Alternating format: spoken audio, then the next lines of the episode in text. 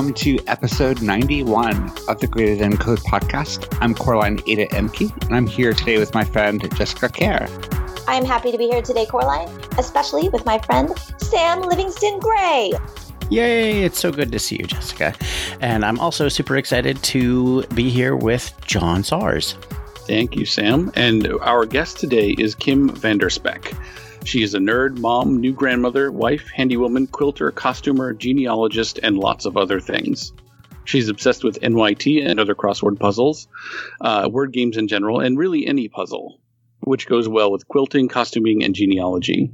She started out as a mechanical engineer, but only did the math and modeling parts. She then worked in the computer industry doing hardware and software for years before moving into education. Welcome to the show, Kim. Thank you. How many careers have you had so far? Well, I guess two, uh, engineering and then teaching. But I've done a whole lot of different things in both of those. Sweet. You must have lots of superpowers. I've been thinking about this. I think my superpower is being able to solve puzzles and problems and teach other people how to do the same. My father and I used to do puzzles all the time when I was young. And my mother was a teacher, so it's probably a combination of both of those things. My father was the one who taught me to sew. My mother sat back on that one because um, my father did a lot of sewing. And sewing is, uh, I, am not a fan of making clothes. Uh, I'm a fan of making things. And that is very much a puzzle type of thing to do. It's interesting, Kim, you mentioned um, being able to teach others to solve puzzles. And I think that a lot of us as software engineers think that we're good at puzzles and we enjoy solving puzzles and we enjoy the figuring it out aspect of things, but it can be a lot harder to communicate that process and communicate like the the skills that we bring to bear when we're solving a particularly difficult challenge. Mm-hmm. So, how do you go about making that teachable? Well, I guess when I became a math teacher, I became a teacher completely by accident. I was in graduate school and I was getting ready to go back for the fall semester, and I got a call from the public school system asking if I wanted to be a long term sub. And that was as much thought as went into it, and that turned into 25 years. All right, then. I started teaching math. And because I, I think part of it was because I wasn't trained as a teacher, I had to think more of as a student in terms of teaching people how to do things and how did I learn or how do people I know learn? In teaching math, you're teaching how to solve problems, but problems are just puzzles. So if I can make it fun in some way, I always would. And because I'm an engineer and I was in software and all that kind of stuff, I used as much technology in my classroom as possible to make things clearer so that if instead of just looking at something algebraically, students would be able to see what an equation looks like or what it means or what a function looks like instead of just going through the rote steps and following recipes, which is the way that I learned in high school and definitely not a good way to learn. Yeah, that's that's the kind of teaching I was exposed to too. And I have to say, math was my weakest subject. I was a straight A student, but I got my first and only C in trigonometry. And I felt like I didn't know the context of the problems that I was being asked to solve.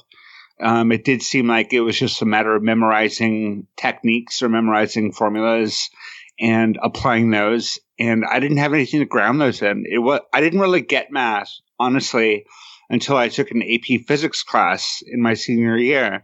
And suddenly all of the math that I had been learning in like trigonometry and calculus had a real life analog.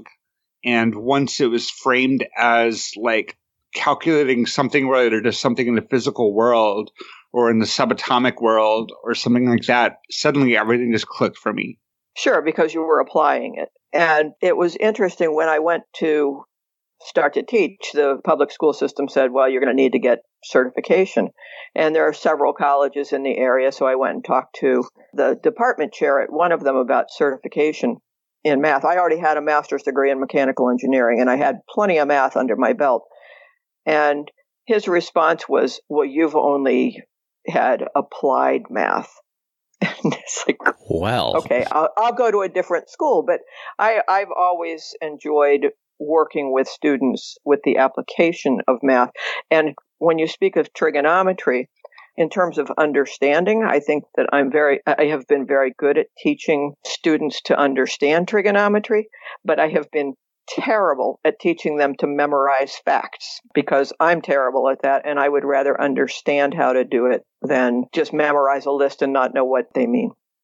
Yeah, that's definitely how I was taught as well. Like, it wasn't until college, you know, I, I hit calculus and was taking it at the same time as physics, and that sort of helped that subject click a, a bit. Um, but it wasn't until I hit discrete math that I realized that there were parts of math that were like really fun. Yeah.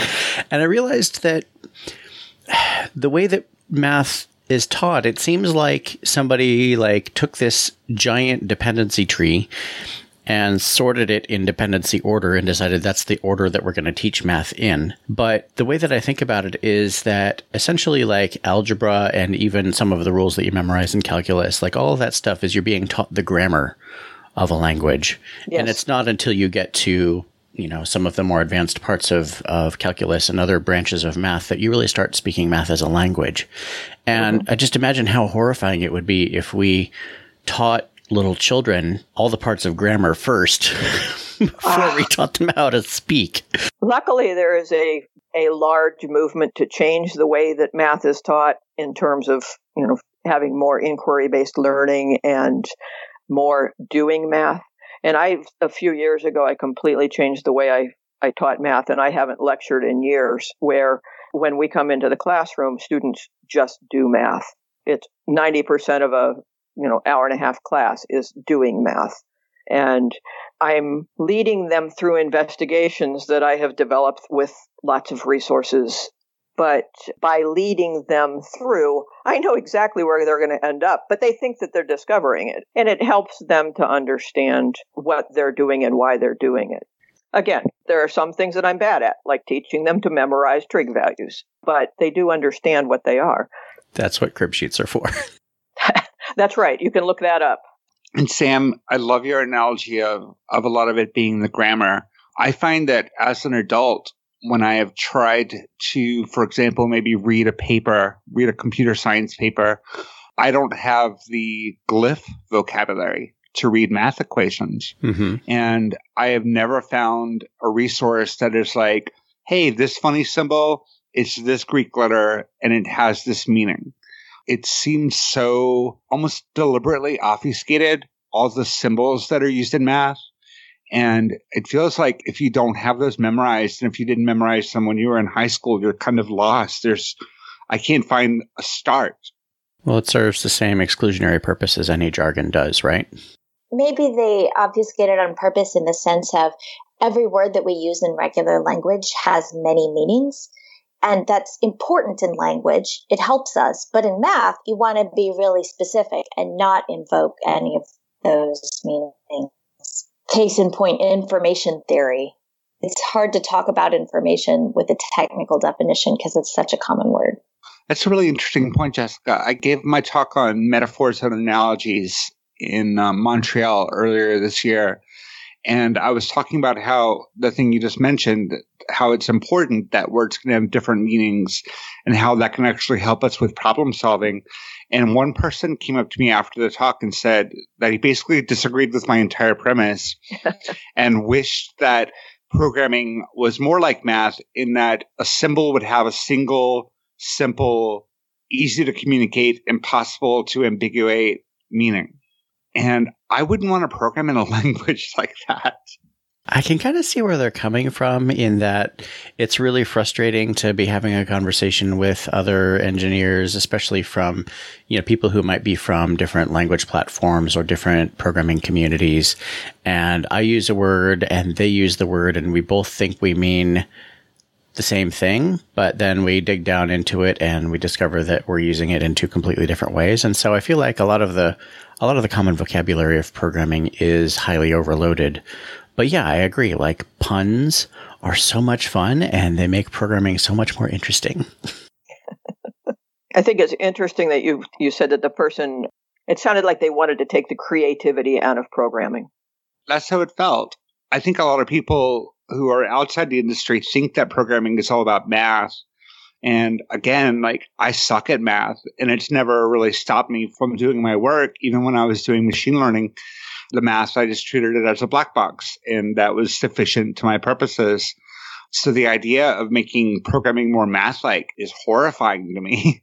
Math is incredibly creative also, but the way that we tend to have, well, we as adults tend to have learned it in high school and elementary school. It's not creative. And I, I just recently had a student who graduated and he was planning to go into creative writing in college and he took a year off and discovered game design and he is now in going to starting college for game design and he he told me he didn't realize that there was any part of creativity in programming. And now he realizes that it's not only the creativity of writing the programs, but he can use his creative writing skills and artistic skills and all of that to pull together something that is you know more creative than he ever would have believed but in math uh, we have the same thing and i often always include art in anything that we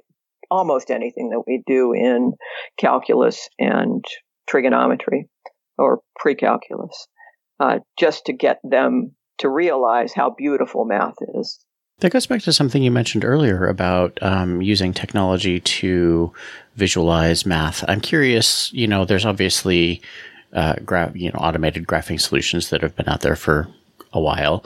But I'm curious what else you might have used uh, technologically to communicate ideas about math, especially like in a visual form or even otherwise.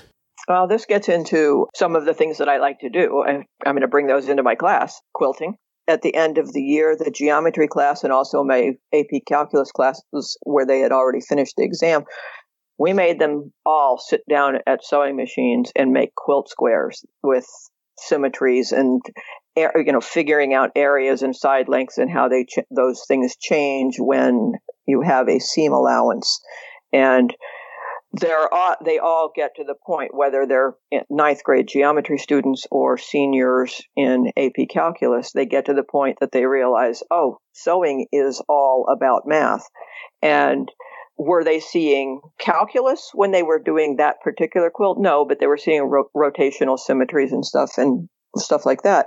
The uh, other projects that I've used sewing for have been quilt blocks that have calculus topics in them where they they make a design using fabric. And one that I can think of, that you may or may not remember Riemann sums when you're first starting integration, when you're counting up the areas of rectangles and those rectangles keep getting narrower and narrower. And that's something that's super easy to see, you know, whether you're drawing, whether you're using Play-Doh, whether you're using fabric, but something that you can see. And then we, we, when we get into rotations of shapes, rotations around axes or building a three dimensional shape on a base, Play Doh, fabrics, boxes, anything that we can think of to make it visual, tangible, and beautiful. That sounds amazing. I think I would have enjoyed math class a lot more if, if that was what I had. Same. I think you would have too. so I'm curious if you incorporate programming at all into your math classes. Uh, yes, some. Uh, this year we had a uh, advanced math class that kids had already taken BC calculus, and they did some work with processing to look at fractals and what the way that they started. Some of the, these kids have a lot of experience with programming. They started in middle school. They did a four year curriculum of computer science in our high school, and they were taking two math classes and some of them two computer programming classes and others had never written a program before at all. So the way that they all started was by looking at somebody else's code and editing it and then seeing what happens if and then discovering where they could go and then others you know wrote their own code for a variety of types of fractals. Processing is such a great choice for that because it is a simple but powerful language and the graphical output you get from processing is is frankly gorgeous. Yeah, we uh, we ended up working with the director of our art department and he actually put up a show for a month of the students' fractal work that they made from processing with, you know, I think 20 by 16 framed pictures. That's really interesting. I think that a cross disciplinary focus on technical topics is really fascinating because under the hood, it is all about creativity. And you're bringing me around to the idea that maybe math can be creative too. but uh, I would love it if our schools took an integrated approach to teaching where the history that you're learning is related to the literature that you're reading, is related to the art that you're studying, is related to the math that you're studying, is related to the science that you're studying, and bringing all that together and framing it and showing how interrelated all these various disciplines really are or can be and the value of seeing them as an integrated whole. Hmm. Now I'm thinking about specialization and economic systems and why we have historically taught different subjects the way that we have. Huh. Okay. So I wonder if maybe having specialized people gives us more industrial efficiency. Uh, okay. I really need to stop talking and think about this for a minute. Sorry. it's a good thread to pull on. Okay. So maybe what we're getting at here is that historically, at least in the last century or so, we've tended to teach uh, a lot of these subjects in extremely categorical and separate and specialized ways with people who have different trainings, um, who have different cultures from those trainings and who see the world in very specific ways. And it seems to me that there's a parallel here between that and the way that we have organized work you know, like along uh, assembly lines, which have specialized steps that each person at each stage performs, and different vertical industries that provide specialized services and, and goods. And I wonder if now that we're coming into more of a knowledge based or information economy, whether those structures are still serving us. And is that the reason that liberal arts majors have an advantage in the current workforce? Ooh. That's an interesting question. When you said something about specializing, there have been people who have come into schools and tried to get high school students to specialize. But you don't want that. You want them to get as much as they possibly can. Because, for example, a student the last time they see anything about DNA other than in a in a news report about a crime might be high school biology. The last time that they, you know, read literature might be in high school English class. And you need kids to not be specializing. They shouldn't be hyper focused into what they want to do. And sometimes, especially with the students who are very interested in being computer scientists, they might kind of hyper focus, but at the school that I just retired from, uh, we wouldn't really allow that. They could take extra classes, but they still had to take their English and their history and, and other courses. That reminds me of the Heinlein quote uh, specialization is for insects. right. And, you know, that's the argument that I hear for a, a, liberal arts education is that you want people to be exposed to lots of different disciplines, lots of different ideas, partly because, you know, you're throwing a bunch of stuff at the wall and seeing what sticks. Because, you know, with high school students, especially, like, they don't know what they're going to do yet. You know, often college students don't either, but that's another subject. But you want people to have the opportunity to discover something that they're going to be interested in and engaged with and possibly even passionate about. And if you specialize too early, you're precluding that. You're creating these very narrow minded people who are going to completely miss out on entire fields of human knowledge because they don't even know that they're there, right? Yeah, and a lot of innovation comes from stealing ideas from one domain or, or context and applying them in a novel domain. Yeah. And if all you're looking at is computer science, you're going to be innovating based on a much smaller, more narrowly focused branch of knowledge. This is exactly back to the insect thing because insects specialize. It's useful to the existing system. It's it's the system that wants you to specialize because that's what's most useful to the system itself rather than to being, you know, a good human. And if you want to change the system, don't specialize. It's interesting what Sam had said about specializing in, in high school, but when you go into engineering in college, you start to specialize real quickly. You have your requirements that are outside of your major in first year, and then you get into engineering and you're not taking any literature courses unless you can squeeze them into your schedule. You're not taking your foreign language courses unless they're required. And I think that I missed out on an awful lot of stuff because of that. And this was college in the late 70s, early 80s, but I don't think it's that different now. No, my computer science degree did not leave a lot of room for anything else. I was fortunate that I went to a community college first where there was broader requirements. So I got to take psychology classes and human development and sociology and all, you know, other interesting things that I totally draw from in my programming. I feel like we put so much pressure on young people to make lifelong decisions at 16, 17, 18 years old.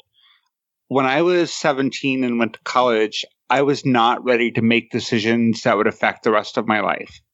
And my daughter is in college right now. She's actually taking a break from college right now. And people ask her, Oh, what are you studying? And she'll list off the five things that she's interested in. And they're like, No, I mean, what kind of degree do you want? And she's like, I don't know. And I think it's great that she has not decided that. She's doing theater, she's doing creative writing, she's doing Japanese, she's exploring all these things that are interesting to her. And I'm not putting any pressure on her to pick something or to decide on a career path. I'm loving giving her the opportunity to explore all these different pursuits and find herself in that work. I think my my path followed something quite similar to what you just described as your daughter. I changed my major in college seven times and uh, I started in college and didn't have any idea what I wanted to major in. And now, working with seniors in high school, I do not see very many students who go to college not knowing what they want to do. I had no idea. And the most math I had taken in high school was through Algebra 2. And the reason for that was because I could take wood shop and metal shop and I could take two foreign languages. So I, I took five years of Russian. I wanted to continue that a little bit in college. I didn't know what I was going to do, but as I changed my major, you know, I was sitting around talking to my mom one day and she goes, Well, why don't you go into engineering? And I said, Well, I don't even know what that is. And she says, You're really good at math, but if you just major in math, you're probably not going to get a job other than teaching.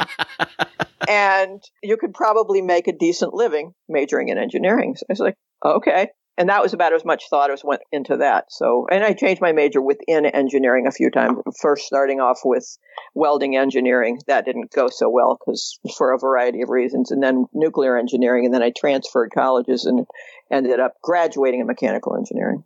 Yeah, I was lucky enough to attend a college that had a there were no preset degree programs, so you basically had to put together a, a system of study. So I was able to get a degree in choreography and computer graphics uh, which I loved doing because I didn't have to pick one or the other. Um, and I could also mix in a lot of art and other things, but that's not something that you find very often.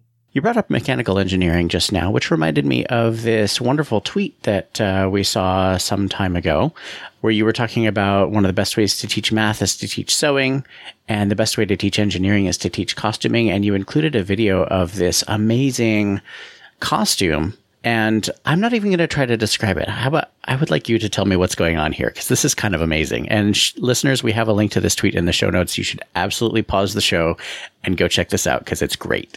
Okay, so when the director of the musical told me in it was probably August, maybe July, that we were going to do Cinderella and that he wanted the magical transformation of her from rags to her gown on stage, I started thinking about it in the summer and trying to think of how on earth I was going to do that.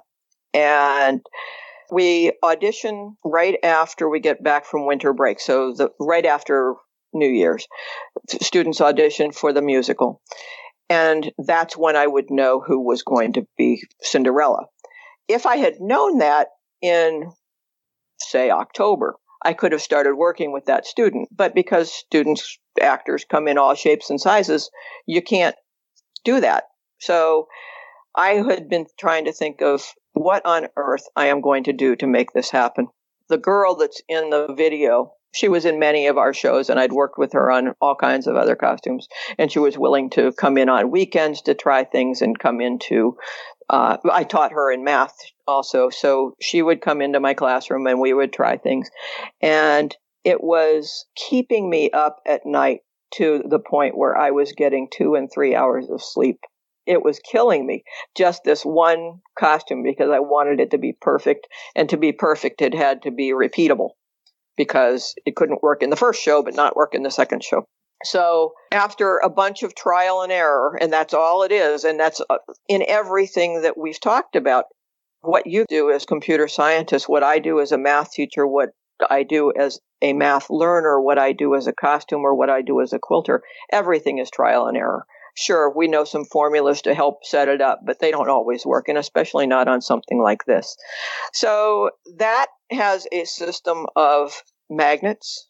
So there are magnets holding it together so that when she spins, the centripetal force or centrifugal, I don't remember which one. You, you, I don't remember which force it is. But when she spins, the magnets let loose, and that lets loose a couple of small wires that allow the dress, the gown, to come out from underneath, and it unhooked the front of the costume and by the way she twirled, the way she moved her arms, it was able to pull the whole dress that you see at the first of the video up under the gown.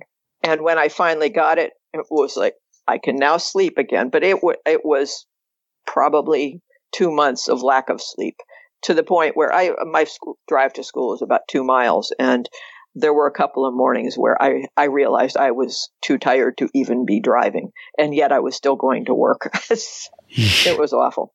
So you talked about trial and error.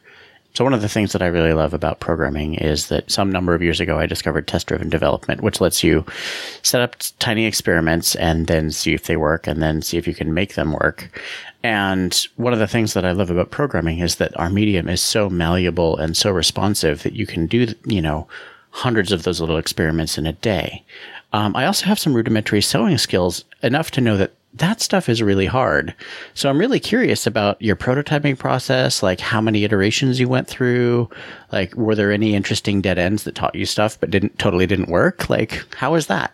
There were, and because I have a lot of scraps of fabric, I didn't actually have a budget, but I had. I'm really cheap, right. so I know that I don't want to spend a bunch of money on things that are going to be thrown away. So I did come up with prototypes that didn't work more than once, and they involved hooks and zippers. And I tried, uh, what are they called? Piezoelectric magnets, where she could flip a switch and have something happen, but that didn't work properly because oh. the battery wouldn't wouldn't last long enough. It was kind of cool though. And it was more the little things that I was trying. In the picture, I see that there's a dress form in the background, and I was trying things on that. But it it takes the spin of the actor to be able to make the thing work. And when I finally got it, it was more absolutely trial and error.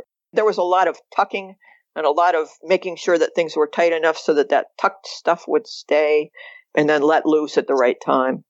I think the process is fascinating in the process that we go through, whether we're rapid prototyping or doing TDD or like spending endless sleepless nights trying to solve a problem. And what people see in the end, like what they see from the dress that you made, Kim, is 10 seconds of video on Twitter with it just working, right? And people might think, oh my God, Kim's a genius she made it look really easy. I bet that just came to her right away. And we don't really talk about the failures. We don't really talk about the prototypes that didn't work out. What we immortalize and memorialize is what finally worked. And I'm a strong proponent, I believe, in learning cultures, um, especially in our workplaces. And the most important thing about having a learning culture is making it a safe place to make mistakes because mistakes are what teach us, not successes. And I wish we talked about mistakes more, and I wish we talked more about the process instead of just focusing on the 10 second video that shows it all working. It's interesting that you say that. When I started teaching costuming seven years ago, I told the students at the beginning of the year, you know, this is a course about failure. And you are going to try things and you are going to fail. And then you're going to try something else and you're going to fail. And then I started using that same phrase in my math class and kids freaked out. And they freaked out because they're focused on their grades and they don't recognize that failure is the place where you learn the most.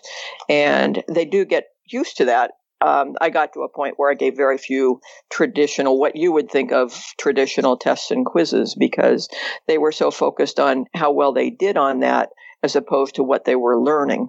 I got away from that. But the failure in everything that we do is so important. And with social media, whether it be Twitter, and math teachers have a huge Twitter group, and you see all of these fabulous things that math teachers are doing, and they are really free with information and super helpful on how they did things. But what they're often doing is showing successes. And sometimes you feel like wow, I'm not, I'm not worthy of being part of this group. And I guess on Facebook and same thing where people are only showing their best photos, their best this and that. And then you kind of feel like, ah, you know, I'm not that good. But like you said, it's, it's so important to show the failures. That's where we learn. Yeah, that's something I talk about when I'm working with new developers, when I'm doing some mentoring, is a lot of them get really disheartened when there are errors all the time in their code and things won't compile and they won't load and they can't figure out how to install this or whatever. And every single one of them, I have to sit down and say, this is developer life. Something's always broken. Otherwise, you don't have a job. I mean, sometimes you're building new stuff, but even in that case, it's broken because it's not done yet. Um, and so you have to just get comfortable with, like, there's an error. Let's fix the error. Then there'll be another error because otherwise you're done. and and just get comfortable with that because it's not not us professional developers who've been doing it forever. We do the same thing. We look at broken code all day. Yeah, so you're right. I, I totally tell people that programming is this weird thing where like I get to go full speed until I ran until I run headfirst into the next obstacle and then I'm stuck. And then I, I'm stuck on that for a while until I figure it out. And then I get to go full speed until I run into the next thing.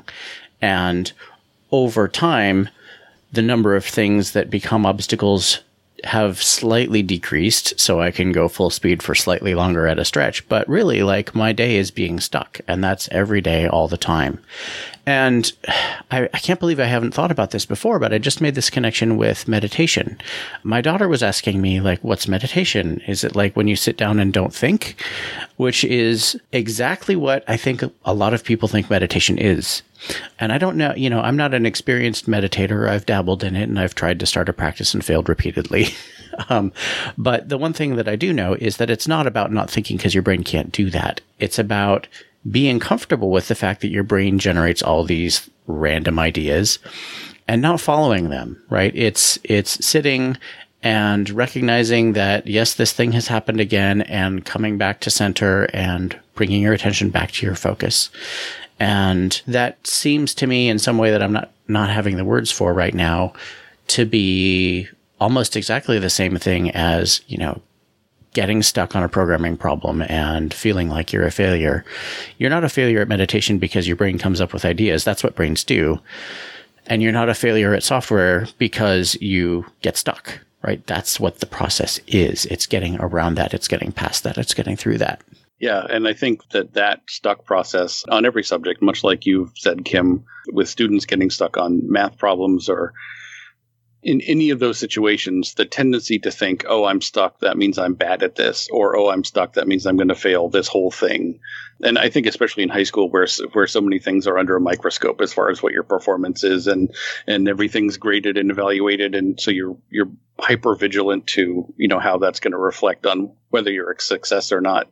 Like in all those contexts, being able to set the stage to say, no, no, no, there's room for failure here. There's this is part of the process. This is where you do the learning. Is is a really revolutionary way of changing the thinking.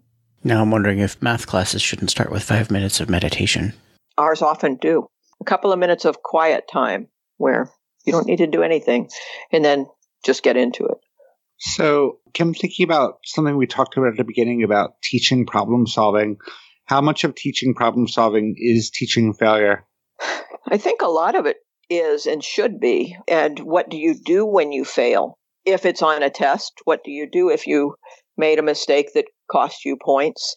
Uh, if it's just on a problem. And one of the reasons I have students do so much math in class is I found it, especially at the higher levels of, of high school math. But this, I think this is true at early levels. I mean, if you're if you're being challenged appropriately, sometimes homework might be inaccessible to you. So if you go home and you do homework and you don't have the solutions, maybe you have the answers, you know, the, the odd problems have the answers in the back of the book or something like that.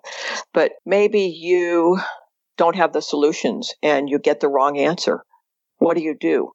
So by turning it around and having people that you can talk to when you're getting those wrong answers and doing those problems in class instead of at home when you don't have help or when you are when you ask for help and you think, ooh, this is cheating, which is ridiculous because outside of a classroom, when are you ever going to work by yourself? And the answer, I think, is never. Even brain surgeons have support teams. Yeah, and in my classroom, it's it's always group work and group discussion, and students are talking about math and talking about, well, here's how I did it, but it didn't work. So it's encouraging them to go that next step because if if they don't get to the point where they're used to doing that, then they're not going to have the stick to itiveness to solve problems. Yeah, in in learning and in software, and I think in life, having a support team is a key to success. Like having those people you can rely on to help solve problems, to talk through things going on in your life, to talk through what you're learning and how you're learning it and how you're processing it. These are all very important. And it works even better when the people that you're talking to have different perspectives than you do. Well, like I said, I, I did not plan to get into teaching and went straight from, well, I was in, in graduate school, but before that, I was in a software engineering environment. And I went into a very traditional local public school where you know 25 to 30 kids in a class all of the chairs lined up in rows looking at the front of the room. And i prefer to not have a front of my room. And after a very short while and i didn't have my own classroom after a very short while i started having them work in groups and the tables would be turned so that they could they were the the desks where you have the little tablet type of thing to write on. So they would turn those and work in groups of two to four. And then the bell would ring and everybody had to rush out. And I didn't always have time to change the desks back. And the teachers that coming, came in after me were rightfully upset that their room was messed up. But it was a case of me being coming directly, almost directly from industry of why would there be rows of students working individually? when the best way to work would be to work with other people to get their ideas. I feel like that comes back to factory line versus knowledge work. Yeah, and I, I think it also ties into the idea that people have of lone geniuses or people working independently and coming up with these brilliant solutions and not seeing the incredible, if nothing else, support network that these lone geniuses had, but in fact, the teams of people that are responsible for the successes that we are attributing to single people. We put a lot of emphasis on individualism and individuality, which I think is good, but that needs to be balanced by the by the recognition that no one actually is doing anything alone. Not even insects. Are there things that like you have encountered as a teacher or as an engineer that you're like, I wish I could communicate like this one thing you know, if I could go back and meet my students five years earlier and, and get them to understand this, it would make things so much better. Like, are, is there anything like that on your mind or? I don't think so. I mean, what I think of immediately when you say, if I could get them to understand this, I think of content and the content is so unimportant. It's the perseverance. I mean, my students say they they graduated. There there are several who meet my husband and me at a local pub on a relatively frequent basis. The things they learned for me that were important were not anything to do with math. But life lessons are the things that are the most important. And I think that that perseverance part of math, it's not the content. It's, you know, what do you do when you get stuck? What do you, you know, the, the other big thing that I teach them, and I, I tell them the, the, the most important thing that I teach my students is that you always over tip for breakfast. so, uh, because, because uh, breakfast is the cheapest meal of the day, and it's as much or more work for the waitress or the wait staff, and you should tip really, really well. And the, so we, the, we go out to breakfast several times a year, and that is their big life lesson from me. And they tend to remember that and mention it many times over the years after they've graduated. So at the end of every episode, we reflect on the conversation that we've had and think about salient points that were made or things that we want to think about a little bit more or things that we want to work on a little more. And um, I open sourced my to do system a couple of months ago. It's called LFTM, Low Friction Task Management. I'll put a link in the show notes. And one of the things that I do, it's all text files. And I have a reminders section at the bottom of my daily journal. And one thing that has stayed in my reminders section for months now is this three word phrase, show your work. And I have a tendency, I, I have an inventor mindset. So I tend to make quick, intuitive leaps to different concepts. And it's been pointed out to me before that I can make a leap like that and assume that I've got people right there with me and assume that people agree with me or that they're seeing the world through the same lens that I am. And that's often and maybe even usually not the case. So I'm reminding myself to show my work to make sure that I'm bringing people along and going back and connecting those dots because maybe maybe I skipped 10 steps with an intuitive leap, but there is a path connecting where I started to where I ended up. And I feel like a lot of what we've talked about today is about showing your work. It is about talking about our failures and talking about experiments that we tried that didn't go the way we wanted them to go. And I just think it's it's emphasized for me the the importance of showing your work to set not only to bring people along to where you are, but also to set the example of the process that it takes to arrive at a given conclusion or a given solution or a given invention. So thank you for that. So for me, a lot of what we've been talking about today comes down to the value of perspective. There's there's the importance of getting an education that exposes you to different ideas and different perspectives. There's the value that you can bring to a specialized environment like teaching when you have a different perspective from, say, working in engineering. Um, there's having the perspective that failure is okay, that it's a good thing, that it's something that you can manage and work through. So, yeah, I think if anything, that's the one thing I'm going to take away from this conversation today is perspective. So thank you. A phrase that stood out to me today was to be perfect, it had to be repeatable. That's what made the dress so hard, among other things. And it's what makes our job so hard too, because as programmers, as developers, we take something that someone knows how to do and we make it repeatable. And that's really hard But something that helped with the dress was knowing who was going to wear it. So it mattered who was doing it and the context of the spin became really important too. So we don't make something repeatable everywhere in the universe. We make it repeatable for particular people in a particular context and recognizing that can help us get our job done well and make it beautiful. I wish I had said that. but you did say that. That was totally your quote.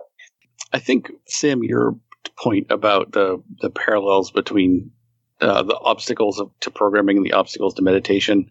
I think that applies to like well beyond all of that, like the obstacles to life, the obstacles to whatever you're doing. I think the same mindset is applicable that it's like that you have to do you have to fail first you have to learn from the failure and that's how you get better and if you plan for that if you realize that this is what's going to happen, you can not be quite so distraught when the when those failures do happen because you're realizing that that's an integral part of, of the path rather than you know you completely failing at the path and shouldn't shouldn't even try again.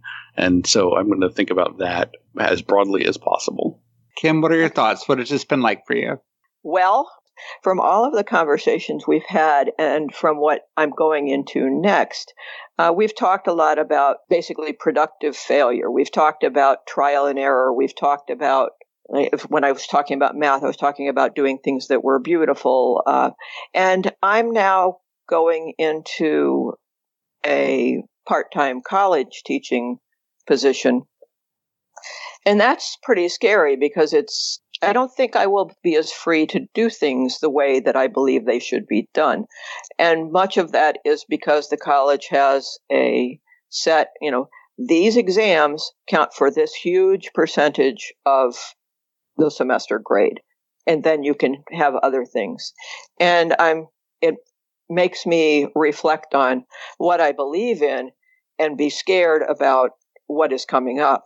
Because for those students when you, an exam counts for so much of their grade, failure is not really an option. Or if it is, it's a bad option. Kim, it's been a delight talking to you today. You were a fantastic guest, and I love the conversations that we had. So thank you so much for joining us today. Thank you for having me. Yeah, thank thanks. you. This has been episode 91 of Greater Than Code with special guest Kim Vanderspeck. If you enjoyed this or any other episode of Greater Than Code, consider donating to our Patreon because Greater Than Code is a listener supported podcast. And if you donate any amount to our Patreon, then you can join our Slack and it's super awesome and friendly and nice. And I like it. And you might too. The end.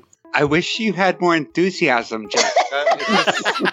you come across so deadpan. It's just, yeah. Yeah, if you were more enthusiastic, you could say that was your superpower